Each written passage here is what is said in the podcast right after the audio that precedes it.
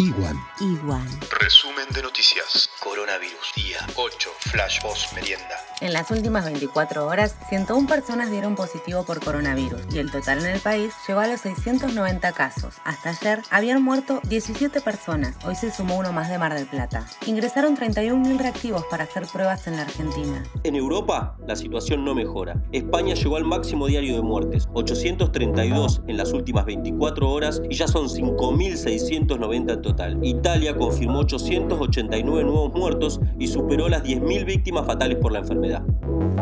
¿Hasta cuándo sigue la cuarentena? Alberto Fernández monitorea informes sobre el avance del virus para definir la extensión.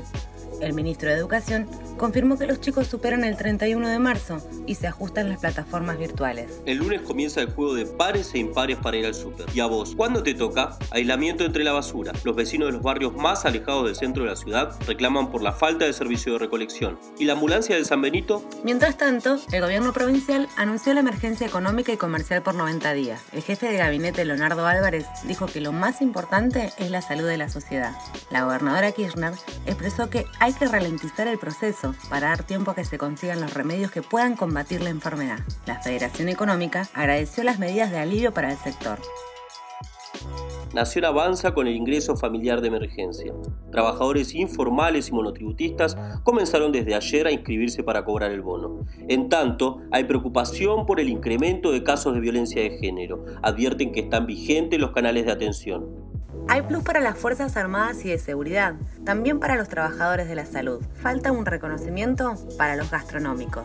Siguen los irresponsables, están los comercios que inflan precios y los controles que tratan de sostenerlos. Ayer, un hombre violó la cuarentena, manejaba borracho en el barrio San Benito, eludió un control policial y terminó preso. En la jornada, la policía detuvo además a nueve personas que circulaban sin permiso. Hoy hubo un detenido con droga en el auto. La viveza criolla no cesa. Ahora avisan por grupos de WhatsApp dónde están los controles y además te ofrecen permisos de circulación truchos. Mientras espera confirmación de pago de haberes a activos y pasivos, se agudizan medidas de control en las localidades así como se incrementan acciones solidarias. Gente haciendo alcohol en gel, barbijos y distribuyendo alimentos.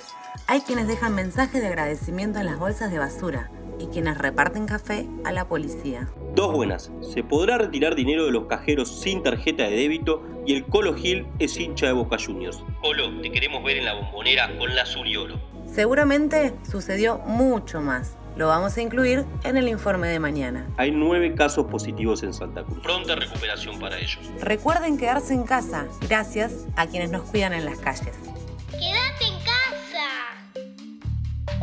Casa! iguanradio.com.ar 939